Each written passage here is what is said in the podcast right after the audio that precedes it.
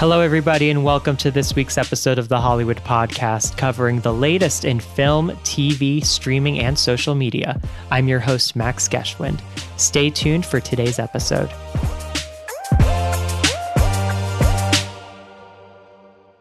All right, so I'm so happy to chat with you, um, Jules. You're the executive director of Descanso Gardens, and tonight in fact, is the kickoff to Carved, which is this now traditional annual Halloween event um, here in Los Angeles. Um, it features new displays and experiences this year that um, we'll have not seen before, so it's very exciting.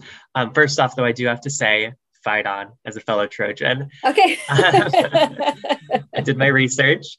Um, okay. very we, good. can we talk I, I want to talk a little bit about Carve this year, since it you we do, as I mentioned, have new um, facets to this experience that we don't we haven't had before. Um, can you mm-hmm. talk a little bit about what we have to expect this year from Carved?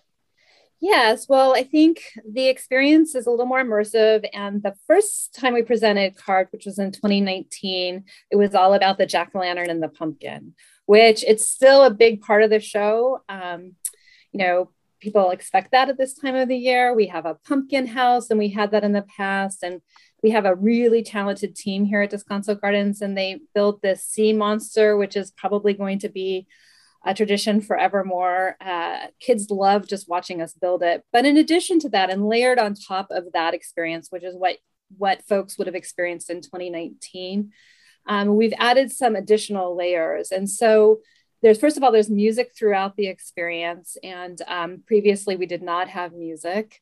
Um, you'll walk into the oak forest and there's these interactive platforms that you will step on and it will make haunted noises.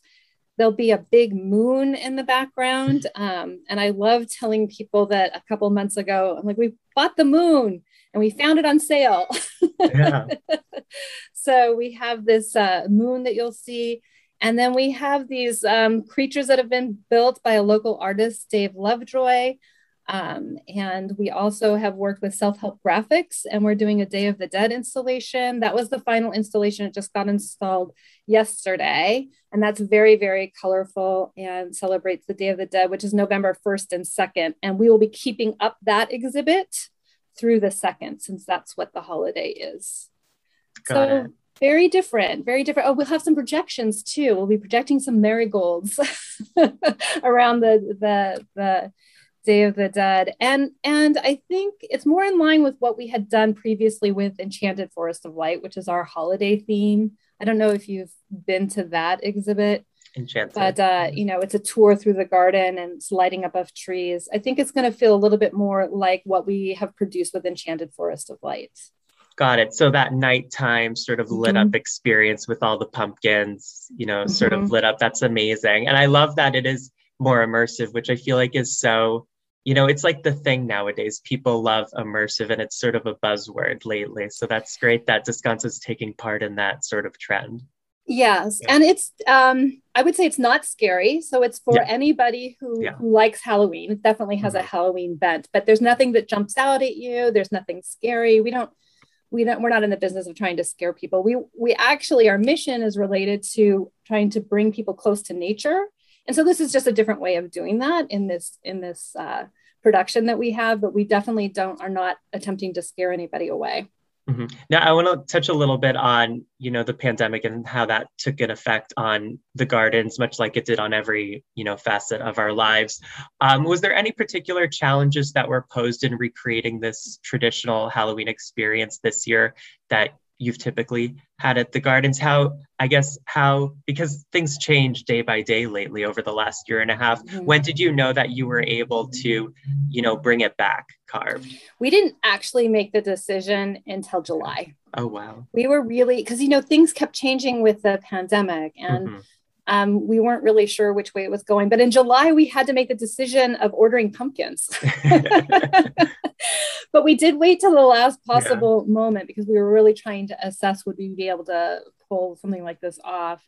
And i and we've made some changes as a result of the pandemic. For us i mean we're an 80 acre garden. So once you're in the space you can spread out and you're outside. So um, you know, we were able to be uh, pretty open most of the time during the pandemic. We closed briefly for two months. At the end of the day, it's all about line management at the front because you want to get people in quickly, safely, swiftly, because that's the only place where people are sort of gathered. We want to get them into the experience relatively quickly. So we changed the way we bring people into the garden. Um, so it's very efficient, maybe not the most beautiful looking uh, line you'll ever see, but it's all about getting you in. and it's worth noting too that even though we were in the midst really of the pandemic last Halloween, October 2020, you still managed to pull off a really amazing alternative to carved. It still had the pumpkins and the and the house and everything. So that was great to see. We we did. And Halloween yeah. last year, I want to say was on a Saturday. So we had a members only event and we uh-huh. had kids in costumes trick or treating because trick or treating wasn't really allowed door to door but we had we had set up this thing where as you were exiting like a bag could be picked up off of a table and we tried to be um, there for our members because it, has been a tough two years really yeah. But we're pretty excited about carved yes. coming back to its sort of to this form absolutely i had a couple more questions for you um, so sure. uh, there's obviously so many great things to do in LA during Halloween time that are very mainstream also like at Griffith Park we have the haunted hayride you mm-hmm. obviously mm-hmm. have you know horror nights at Universal which is a whole yeah. other thing but yeah. you know tons of tons of pumpkin patch most more so outside of the city um, but what I love about carved at Descanso Gardens is the ability to use an event like this marketed as a Halloween activity here in LA but it inadvertently I feel like pulls in both visitors to Los Angeles as well as Angelenos themselves who might otherwise have never visited the gardens to experience the gardens and take an appreciation for its natural beauty and its historical significance right here in our own backyard. Um, so, have you felt over the last few years since you've been executive director that an event like Carved has really helped in increasing the awareness of the gardens? Absolutely. Absolutely. I mean, we started um, Enchanted a number of years ago, and our our membership increases as a result of these events because a lot of times people will come and then become a member. It was one of the thoughts behind doing events, trying to drive more of Los Angeles um, to uh, Descanso Gardens and La Cañada. And, you know, we're nestled in, in a suburb, right? Mm-hmm. And uh, when I first got here, um, one of the things people would say is, oh, it's like this hidden gem. I'm mm-hmm. like, okay, that's not a marketing approach. We don't want to be hidden, we want to be seen. Yeah. And one of the ways you can do that is by doing events. But we the events that we do, we want to make sure they're authentic to who we are. We don't want to produce something that doesn't make sense for the gardens or is off brand or off mission. Um, but it definitely is a way to grab more of Los Angeles. And, and I'm hoping that with this um, carved event, which is a much longer, it's, a, it's over 20 nights. The last time we did this, it was only five nights and we sold out almost in a couple of days. Um, and so that's why we decided this year to make it much longer um, because I think a lot of Los Angeles is looking for something at nighttime that is not scary. Because as you were mentioning, daytime pumpkin patches, that is definitely not scary. But um, but uh, some of the other things that are available at night. Like I would be terrified. I don't think I could do the universal thing. Although my family oh, yeah. loves it, it's not for me. right, right. No, yeah, having a nighttime, I think that's key. A nighttime family friendly Halloween event is something that's far and few between. So that's what makes Descanso so unique and yeah. definitely sticks out in that regard.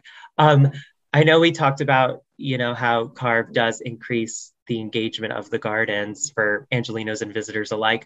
Um, but specifically to this year's Carved, are we expecting sort of near pre-pandemic attendance levels to this year's gardens, or perhaps even exceeding it since people got so got so much cabin fever over the last? So, you know, I would say that um, pre Dodgers winning that we were going to exceed it. yeah, yeah. But I think it all depends on the game schedule because right. I think a lot of people are going to be wanting to watch those games. I, we will definitely meet attendance uh, pre pandemic and we might wow. exceed it.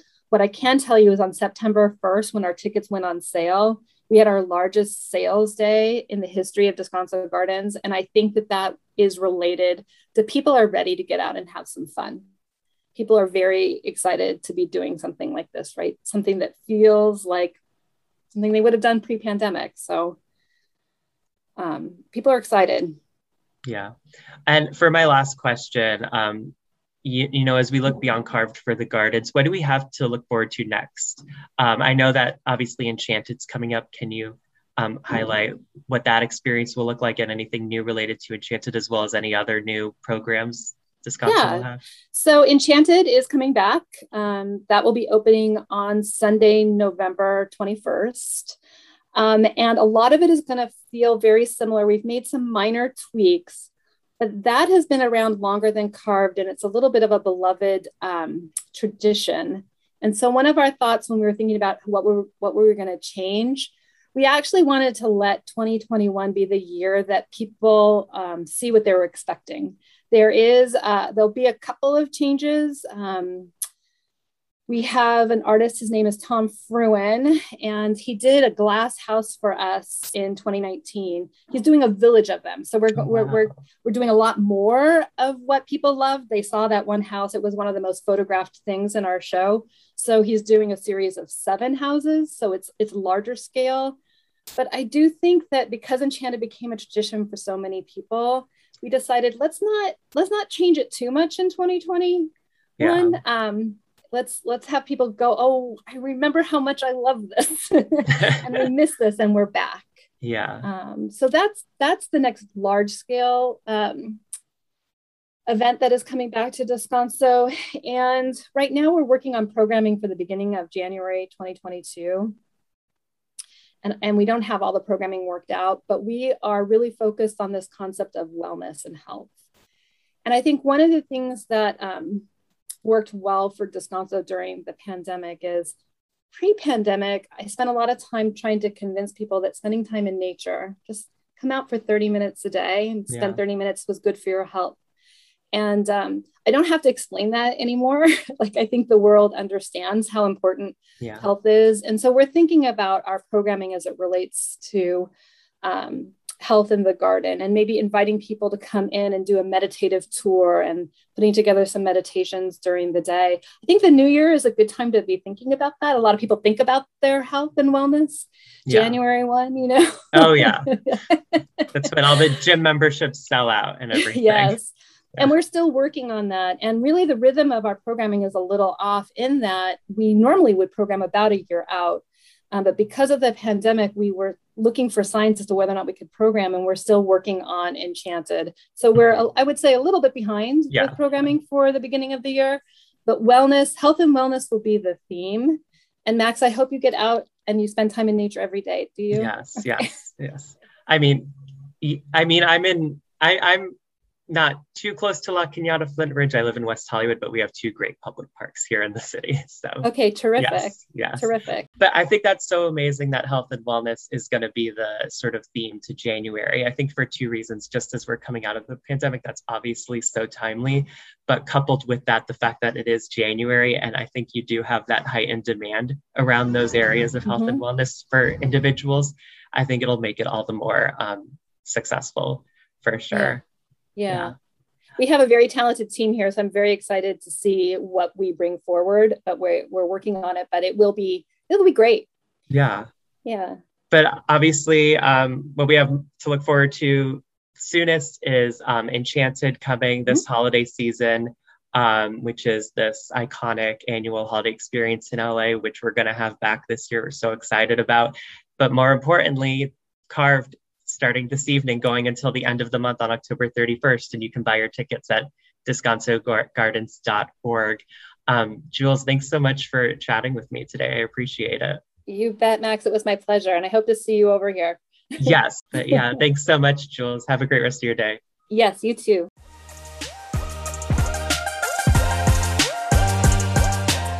Thanks so much for tuning in please take a moment to subscribe to the Hollywood Podcast for free on iTunes or your favorite podcast app. Until next time, you can follow me on Instagram and Twitter at Max Geschwind. Thanks for listening.